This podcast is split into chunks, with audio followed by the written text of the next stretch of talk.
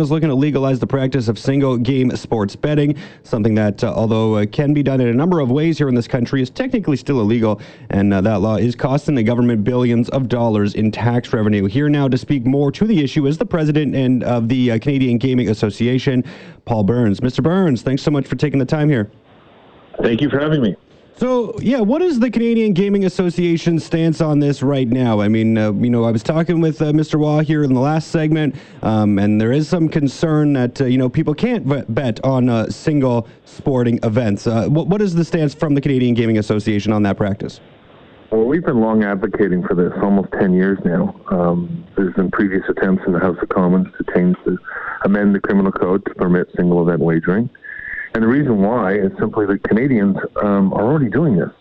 Unfortunately, they're doing it in uh, venues or, or, or, means that are illegal, uh, either through organized crime bookmaking operations or through offshore online sports books. And they're wagering significant amounts of money, um, over $14 billion um, a year through um, illegal channels. And so we're saying to the federal government, please make this amendment, allow Canadians to have a safe and regulated option and uh, and let the economic benefits stay in Canada. Yeah, I mean, there's a significant amount of money. I'm assuming that is being lost here, billions of dollars. I don't know if there's an exact figure that has been put to just how much revenue is is leaving the country as a result of this. But I mean, this almost feels like something that the government should want to do, just in the sense that uh, you know they want to collect those those dollars. Well, that's part of it, and two, it's it's um, disrupting organized crime. I mean, there's uh, the, a recent report from the Canadian uh, the, the, Canadian Intelligence Service listed a whole chapter on how um, organized crime is using illegal sports betting through either through online or through bookmaking operations in communities to uh, move and launder money. And so we're saying um, this is a good step to disrupt that, give Canadians a legal regulated choice and uh, and and the economic benefits are, are not insignificant. Um, it's hundreds of millions of dollars being earned uh, on profits from uh, from all that wagering.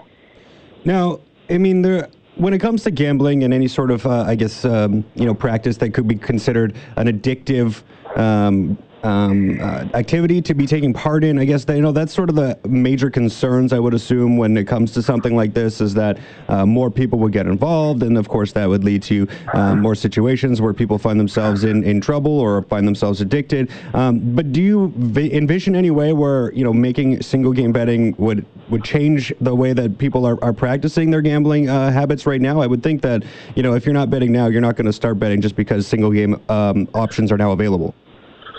No, I think you know honestly, it's it's people are spending vast, vast sums of money right now through uh, illegal channels, and Canada has some of the best responsible gambling programs in the world. Programs like GameSense in British Columbia.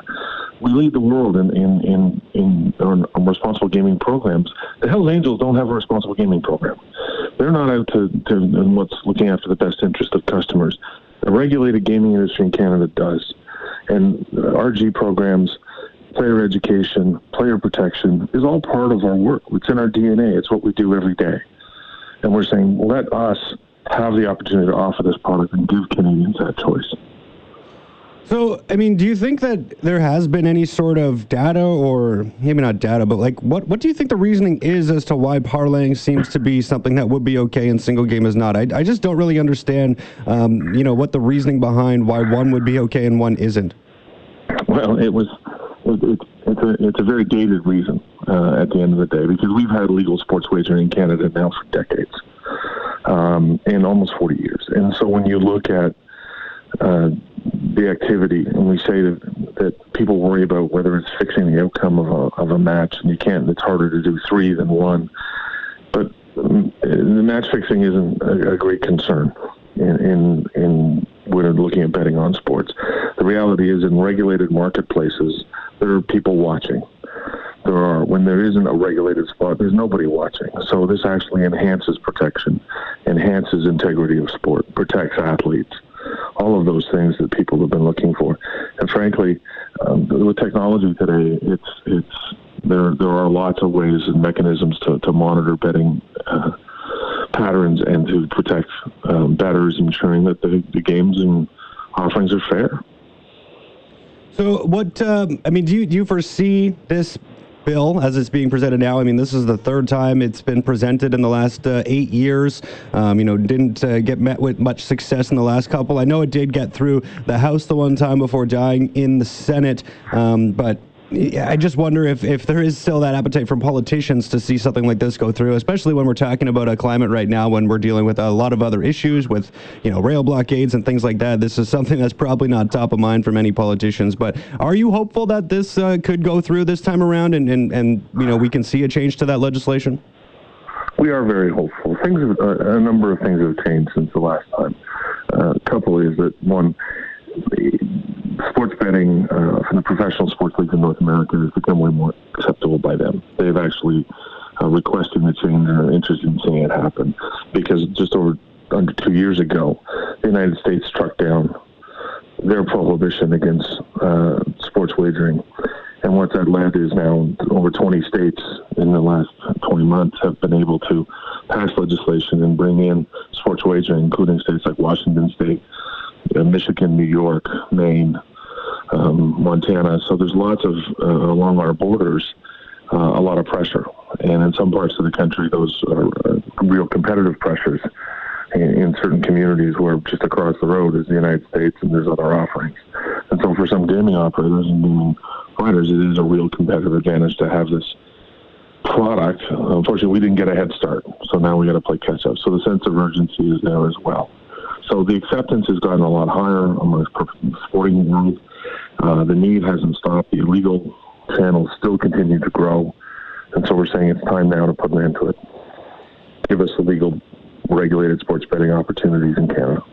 Yeah, and, and I assume, you know, with, uh, you, you, mentioned over 20 states already have, you know, done something like this, and another 20 more, I believe, are on the way. So uh, the majority, the vast majority of the U.S. will have uh, single game betting in place um, in the not too distant future. I mean, is this a bigger issue, I guess, for border uh, cities, if you will? I know like Southern Ontario is talked about as being sort of one of the more concerning areas for this because it is so easy just to, to hop across the border and, and, and you know, take part in um, their casinos uh, in the States. And that would probably be the same when looking at uh, places like Vancouver here in BC. It's not that hard to just jump over the border and, and, and you know, attend a casino or wherever you would, would go to place these kinds of bets. Is that really, the, I guess, the biggest concern from those uh, pundits is that, um, you know, border border issues? But the, the, that's one of the concerns, and even in, in communities like Canada's, uh, in in uh, in interior of, of the province and in Alberta, I've heard from gaming operators who say, "We really would like to offer this product. We know that it will help bring more patrons out to in a sports betting and sports bar environment uh, to to watch the game. It's a social exercise." They sell more food and beverage, bring more people into their properties. Sports wagering is not a gigantic moneymaker for, for gaming operators because it's deemed to be a much fairer bet. Most of the money gets actually returned to the bettor. And between 93 95% go back to the bettor and winnings. So it's a fair product. That's why people like to do it, but they also like the social experience. And so for selling more food and beverage, bringing more people to the property, it's really an attractive option it's an amenity that gaming operators across the country have been looking for. Well, Paul, uh, thank you so much for taking the time here today. I really do appreciate you speaking to me and, and coming on the show and, and uh, just giving the, the perspective here of the Canadian Gaming Association. It's going to be interesting five weeks to see if this private members bill does uh, have any movement. So I'm going to be watching and uh, we'll see what happens. But thanks so much for doing this. Thank you for having me.